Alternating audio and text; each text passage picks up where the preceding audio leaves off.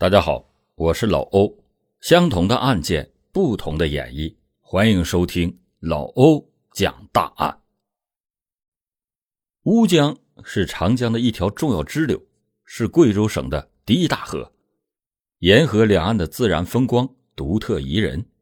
思南县位于乌江的中游，是一座风景秀丽的小县城。家住在这里的何林非常喜欢沿着江岸看风景。这一天，何林在闲逛到乌江白果坨段时，意外发现了一幕让他惊悚不已的场景。现场发现了一具未知名的女尸，大约也就是在十八九岁左右的样子。据赶到现场的民警推测，这具尸体很可能是从上游顺着水流漂过来的。经过初步勘验，民警发现。死者的颈部有明显的伤痕，颈部有非常明显的一个创口，而且边缘也是非常整齐的。他的气管什么的全都是断的，初步判断是被一种锐器所伤。依照当时的尸体来看，被杀的时间应该就是在十天左右。由于没有办法确定尸体在江面上漂浮的具体天数。民警没有办法准确的推算出死者遇害的地点。此外，在死者的脸上，民警还有了一个意外的发现，在他眼睛周围也有创口，而且是锐器的创口。警方就推测，这应该是被害人死后，嫌疑人再次对他下了狠手。嫌疑人和被害人到底有着什么样的仇怨？此时无法得知，在勘验中，民警还发现，除了颈部的伤痕，在死者的膝盖处也有类似淤血的痕迹。死者膝关节处的伤痕，应该是在遭受了侵害之后，身体下坠的过程中产生的。除此之外，民警在死者的身上并没有发现其他明显的抵抗伤口，因此觉得。死者很可能是在完全没有防备的情况下被人持刀杀害的。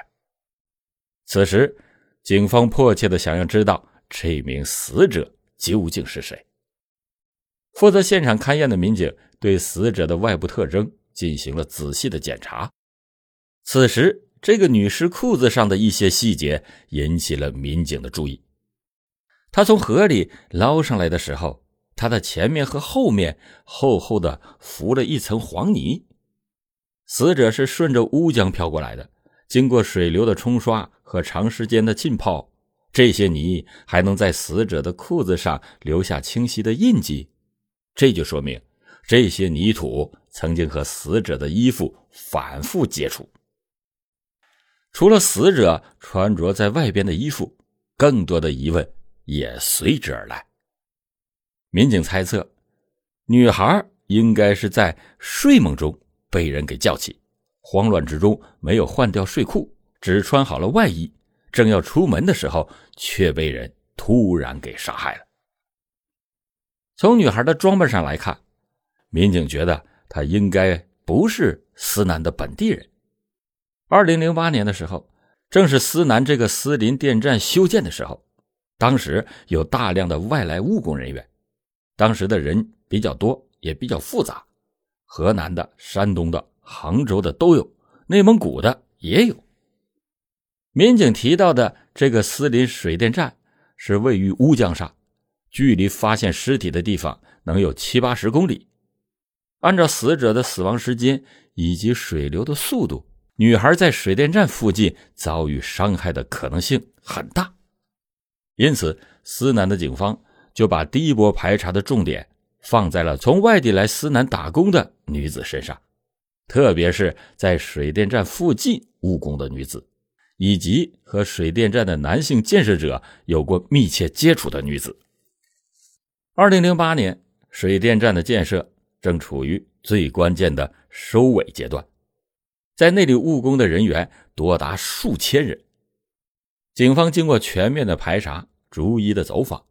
在水电站的务工人员中，没有发现和死者外貌特征相符的人员，为了找出死者的身份，思南警方扩大了查找范围，但是在周边的县市里，同样没有发现与死者特征相符的失踪人员。案件侦破似乎陷入了死胡同，该从哪里突破呢？欢迎您接着收听老欧讲大案。参与案件侦办的刑侦技术人员相信，死者的身上一定还有他们之前没有注意到的细节，案件的突破口很有可能就隐藏在这些细节里。从饮食习惯上看，死者。很可能就是生活在贵州的人，而乌江作为贵州省的第一大河，流经的市县有很多。警方决定进一步的扩大查找范围。民警从发现死者的地方出发，沿着乌江两岸，将所有的村庄都划定在了走访排查的范围内。终于在走访了六七千人之后，有村民反映了一条非常有价值的线索。说是有一个村民带了一个女孩回来，是四川的。后来那个女孩就不见了。在对死者进行尸检的时候，刑侦技术人员还意外的发现死者怀有身孕。按照民警的推测，胎儿的亲生父亲哪怕不是凶手，也会对死者的社会关系有所了解。也就是说，如果能够找到孩子的亲生父亲，那对案件的侦破也能提供很大的帮助。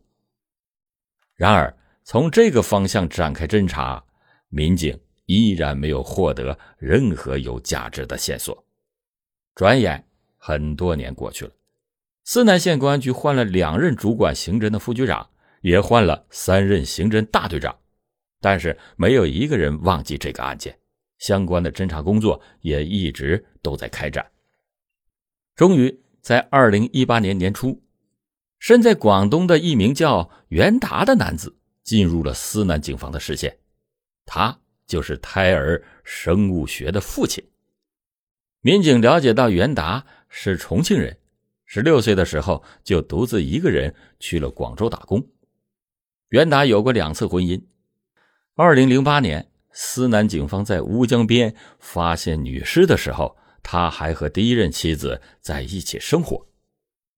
让民警起疑的是，他们调查以后发现，袁达在二零零八年的前后经常隐藏自己的行踪。他身边的朋友很多还有印象，觉得他那时的行为有些反常。零八年那段时间，他经常的往来于全国各地，主要是广东、重庆跟河南，还有陕西。那么他跟哪些女性接触过呢？特别是零七零八年的时候，这期间需要彻底的展开调研。民警觉得袁达的作案嫌疑非常的大，于是决定要去正面的接触一下。袁达向民警坦诚自己的私生活确实有点乱，但是矢口否认曾经杀过人。据袁达回忆。他在二零零七年的时候，确实认识过一位贵州籍女子，他是通过一个名叫邓超的老乡结识的。邓超当时委托他帮着给那个女孩找份工作，他还记得那名女孩长得很清秀，应该是叫谢芳。根据袁达提供的线索，民警找遍了贵州省内所有叫谢芳的女孩，终于在织金县找到了一个。特征相符的。经过袁达的照片辨认，这个谢芳正是和他交往过的那名女孩。种种迹象表明，这个名叫谢芳的女孩很可能就是死者。为了进一步的确认这条线索，侦办民警立即的行动去查找谢芳的家人。很快，民警通过电话。联系了正在浙江某地打工的谢芳父亲谢刚。谢刚他不相信，也不去民警办事处。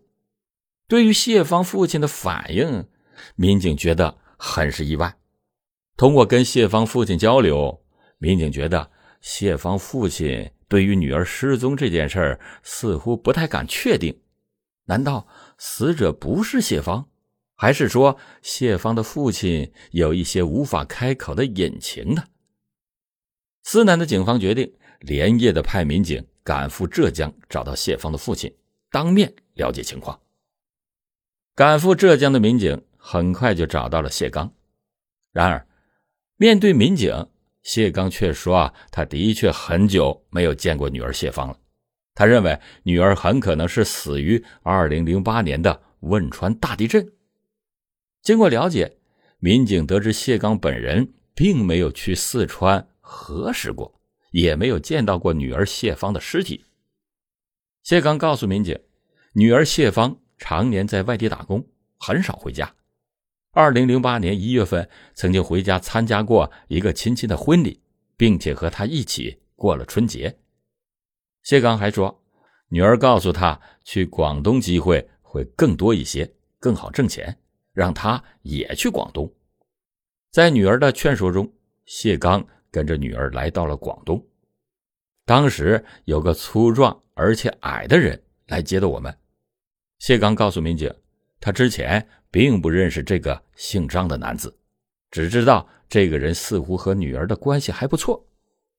谢刚说，他当时急于找工作，并没有留意这个张姓男子具体叫什么名字，家住在哪里。等等这些信息。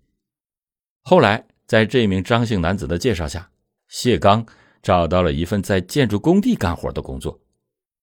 谢刚没有想到，他和女儿的这次分别竟会成为了永别。谢刚说，他离开广东以后，不知道女儿是否跟这个张姓的男子在一起。后来女儿失踪以后，他还打电话问过这名张姓的男子。这名男子说啊。他没有跟谢芳在一起，应该是去四川找男朋友的途中遭遇了地震才会失踪的。在以后的日子里，谢刚还问过很多人寻找女儿的下落，但是一直都没有准确的音讯。如今，民警告诉他，女儿谢芳很可能是被人给杀害了。谢刚无论如何也无法接受。经过基因比对。思南警方确认，二零零八年五月七日在乌江边上发现的那具女尸，正是谢刚的女儿谢芳。这下尸源确定了，但同时谢芳的母亲吴雪也在当年一起失踪了。接下来，侦办民警开始围绕谢芳的社会关系展开细致的排查。就在警方展开相关工作之后。谢刚向民警提出了一个意外的请求：他的前妻是和女儿一起失踪的，如今女儿已经被证实遇害了，他希望警方能够帮助他找到妻子吴雪的下落。谢刚的这个请求让办案民警刚刚放松的神经再次紧绷了起来。此时，民警不知道关于吴雪的任何信息。谢刚告诉民警。妻子吴雪是一个很强势的女人，两个人婚后的感情一直很好。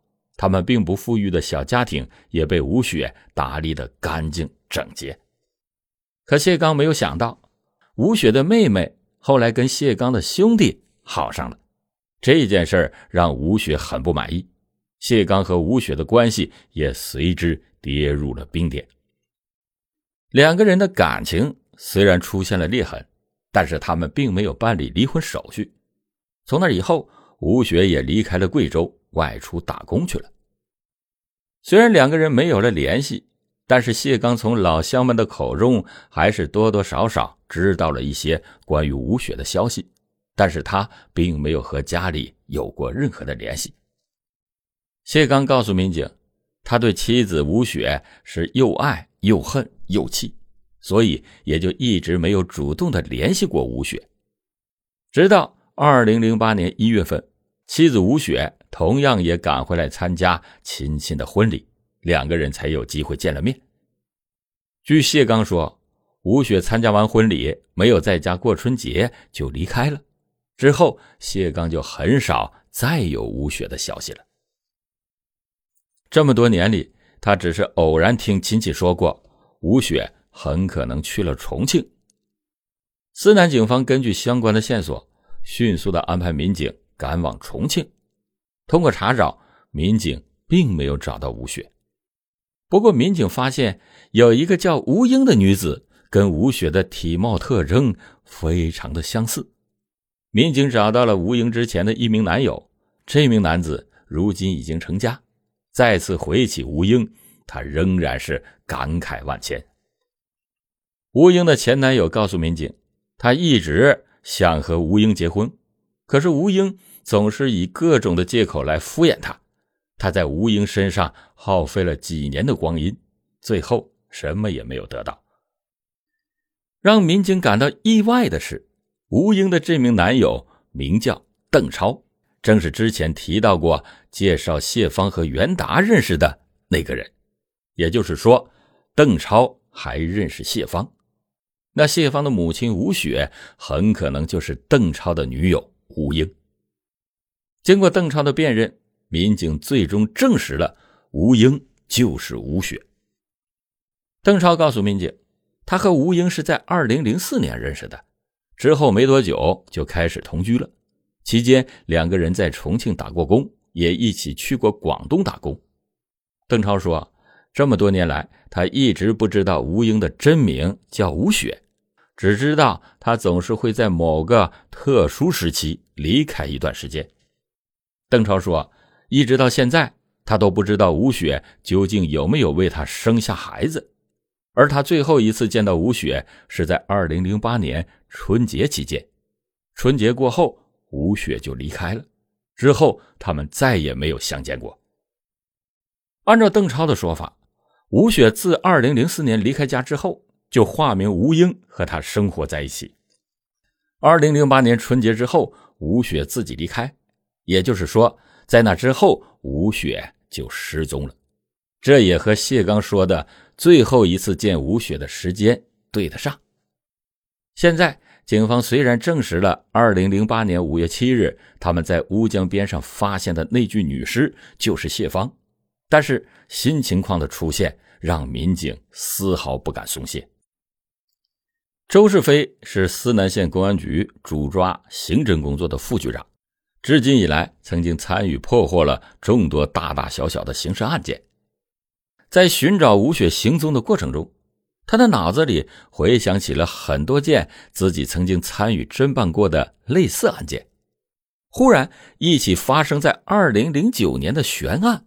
进入了他的脑海里。二零零九年，刚刚从派出所啊调到刑侦大队接任中队长的周世飞，在上任之后接到了第一起案件，是发生在一个山洞里。他清楚的记得那一天是二零零九年的一月七日。就在这个黑暗的山洞里，一位村民发现了一具被装进袋子里的尸体。他用刀子把袋子划开的时候，就看到有一只脚。根据现场情况，民警推测这名中年女性已经死亡了十个月到一年左右的时间，也就是说，死者被害于二零零八年的上半年。这名死者上身穿了一件背心穿了一个短的内衣，下身就只穿了一个短裤。根据死者的穿着、体貌等细节特征，警方推测，死者很有可能是在距离山洞不远的地方遇害的。同时，民警还认定死者应该不是本地人。通过观察周围的地势，民警发现藏尸的这个山洞的位置十分的隐蔽。民警决定以山洞为中心，走访附近的村庄，查找外来人员或者是当地的失踪人员。就在一组民警对案发现场周边展开走访的同时，刑侦技术人员也对现场出现的每一件物品进行了仔细的勘验。刑侦技术人员认为，装尸体的这个袋子应该是村民自己缝制好，用来装粮食用的。由此，警方猜测凶手应该是临时起意杀害了死者，之后随手用家里的袋子。装了尸体，运送到山洞里藏匿了起来。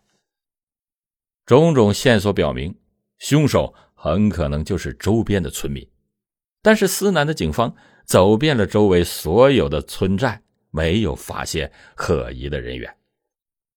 虽然也有一些村民提供了线索，但是经过核查，这些线索最后都中断了。慢慢的，这起案件成为了一起悬案，也成为了当初主办民警周世飞的一个心结。直到二零一八年，已经是副局长的周世飞在办理谢芳被害一案时，忽然想到这起案件。会不会和山洞里的那起悬案有着某种联系呢？正是这个想法，为案件的侦破工作打开了新的局面。乌江女尸一案被害人的身份信息在确定之后，警方围绕死者谢芳的社会关系展开了细致的排查。看着一摞又一摞送来的案卷。周世飞突然觉得死者谢芳似乎和马仔洞里发现的那具无名女尸有着某种联系。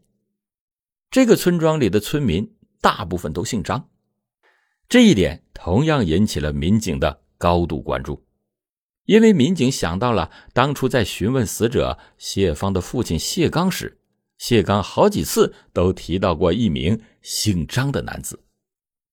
谢刚告诉民警。他当时觉得这名张姓男子是谢芳的男朋友，但是由于谢芳没有正式给他介绍，他也只能悄悄地打听这名男子的情况。最终得知，这名张姓男子是贵州人。后来谢芳失踪以后，谢刚还联系过这名张姓的男子。谢刚说，他当初之所以认为女儿是死在了汶川地震中。就是因为听信了这名张姓男子的说法。根据谢刚的描述，民警初步刻画出了这名张姓男子的特征。在二零零八年的前后，思南县的一些沿江村庄大多都依靠坐船来进出。民警决定对这些村庄展开重点的排查，寻找与谢刚描述的情况相符合的张姓男子。在这次排查中，一名船夫给民警提供了一条非常重要的线索。这名船夫告诉民警，带着两名外地女性回家的男子名叫张斌，他的家距离马仔洞只有几百米，而他的体貌特征与谢刚描述的情况极为相似。经过谢刚的辨认，这个张斌正是和谢刚认识的那名张姓男子。很显然，张斌有重大的作案嫌疑。二零一八年八月二十日，嫌疑人张斌被警方捉拿归案。警方调查以后确认，马仔洞里的那具女尸确实是吴雪。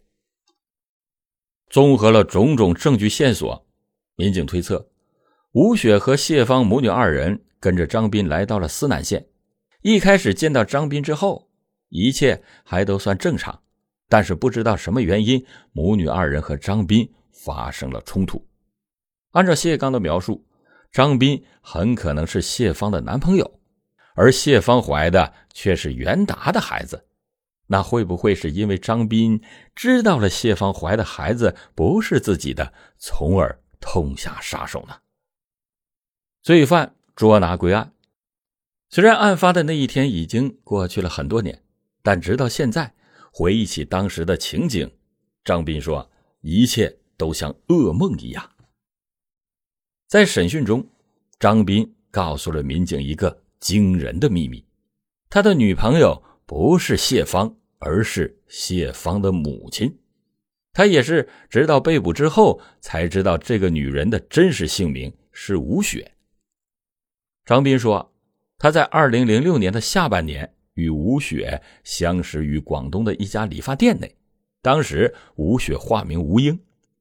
离婚后的张斌曾经对生活不再抱有任何的希望，不过在认识了吴雪之后，吴雪的勤快和能说会道，深深的就吸引了张斌，两个人很快的就生活在了一起。当时张斌并不知道吴雪其实还没有离婚，按照警方调查的情况来看。吴雪在拿到张斌的钱之后，应该是去重庆找邓超了。和邓超生活一段时间以后，又返回广东，回到了张斌的身边。而这一切张斌并不知道。张斌说：“为了能满足吴雪的生活需求，他拼命的挣钱，虽然很苦很累，但是他丝毫都没有怨言。这样的生活一直持续到了二零零八年一月份，吴雪向张斌提出了一个要求。张斌说，自己的父母对于吴雪的到来很是欢喜，还给他几千块钱当了见面礼。可是吴雪只停留了一天。”就提出来要回自己的老家过春节，于是张斌只好陪着又去了重庆。据张斌回忆，拿到这笔钱以后，吴雪带他就去了商场。随后，吴雪给自己和家里的老人、孩子都买了几件衣服，也给张斌挑了一套。就在试衣期间，吴雪竟然悄悄的离开了。张斌说，他当时找遍了商场的每个角落。也没有发现吴雪的身影，更让张斌没有想到的是，他拨打吴雪的手机，发现手机也处于了关机状态。沮丧的张斌带着疑问和愤怒，从重庆回到了思南的老家，和父母在一起过了一个很不开心的春节。过完春节以后，张斌立即的离开了老家，再次去往广东打工。让张斌没有想到的是。之前突然消失的吴雪，此时竟然给他打了个电话。吴雪以手机没电、无意间走失的解释，暂时安抚了张斌。张斌太想拥有一个美满的家庭，他最终选择和吴雪再次生活在一起。可是后来来的这个女孩就是谢芳。张斌告诉警方。直到被抓，他都不知道吴雪和谢芳是母女关系，也没有人告诉他谢芳已经怀孕。二零零八年四月的一天，张斌在打工的地方结算了一部分工资以后，带着吴雪和谢芳两个人从广东回到了思南老家。张斌和父母一起招待了吴雪和谢芳。吃完晚饭，吴雪就和张斌回到了房间休息。谢芳则和张斌的母亲在另一间屋子里睡觉。张斌说：“啊，自己当时再三的保证，以后要是有钱了，一定帮吴雪还钱。吴雪这才答应了让他睡觉。可是，就在睡得迷迷糊糊的时候，吴雪又把他给叫了起来。自己的这番解释，非但没有让吴雪满意，反而是让他越发的生气。”张斌告诉民警。吴雪当时随口说出了一些狠话，把他逼到了崩溃的边缘。吴雪的绝情让张斌感到非常的愤怒。他说：“他立刻想到了几个月前的那段被欺骗、被羞辱的往事。他当时完全被愤怒冲昏了头脑，随手拿起了床头柜上的一把水果刀，狠狠地划向了吴雪的脖子。此时，吴雪已经没有了气息。”匆匆赶来的谢芳和张斌的母亲看到了这一切之后，吓得坐在地上哭了起来，而张斌的父亲则甩手离开了家。在母亲李畅的帮助下，张斌把吴雪的尸体装进了粮食袋子里，搬到了不远处的一座山洞内隐藏，并且把家中的血迹处理干净。随后，张斌把吴雪的所有的东西都装进了背包。叫上被吓得一直哭的谢芳，准备离开。在带着谢芳离开的途中，谢芳说：“你杀了我姨娘，我要去告你，去公安机关那里举报你。”此时的张斌心里边更加的愤怒，直接把刀割向了他的喉咙，并且将他的眼睛挖掉。很快，谢芳死了。随后，张斌把谢芳的尸体以及随身的物品全部。扔进了乌江。这个悲剧的发生，是不是真的就像张斌所讲，是因为跟吴雪因钱生恨？现在已经是无法证实了。而张斌说，日后的那些年，他的内心始终都在承受着无尽的煎熬。两起扑朔迷离的血案，在警方的努力下，最终得以侦破。然而，这两起案件带来的影响。并没有因为嫌疑人张斌的落网而彻底消散。案发以后，张斌的父亲悲愤交加，没几年就去世了。如今，张斌的母亲李畅因为涉嫌包庇被警方逮捕。两尸三命，如此惨重的后果，无论张斌有着什么样的理由，他必须都要为自己的残暴承担法律责任。好了，感谢您今天收听老欧讲大案。老欧讲大案，警示迷途者，唤醒梦中人。